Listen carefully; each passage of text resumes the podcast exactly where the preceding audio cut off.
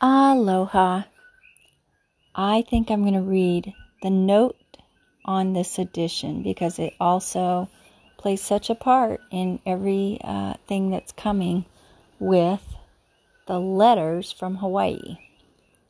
So it says, although often reprinted separately, Mark Twain's letters from Hawaii were never collected in book form until 1937 when the Grabhorn Press in San Francisco published with an introduction and conclusion by G. Ezra Dane a limited edition of 550 copies entitled Letters from the Sandwich Islands and illustrated by Dorothy Grover.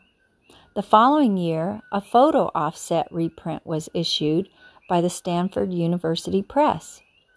The Dane volume omitted part of Letter 3 on Hawaiian trade and all of Letters 10, whaling, 15, the Hornet disaster, and 23, the sugar industry. These four letters were published in 1939 by Thomas Nickerson of Honolulu, with an introduction by John W. Vandercook. The volume entitled Letters from Honolulu was limited to 1,000 copies and was printed by the Lakeside Press of Chicago.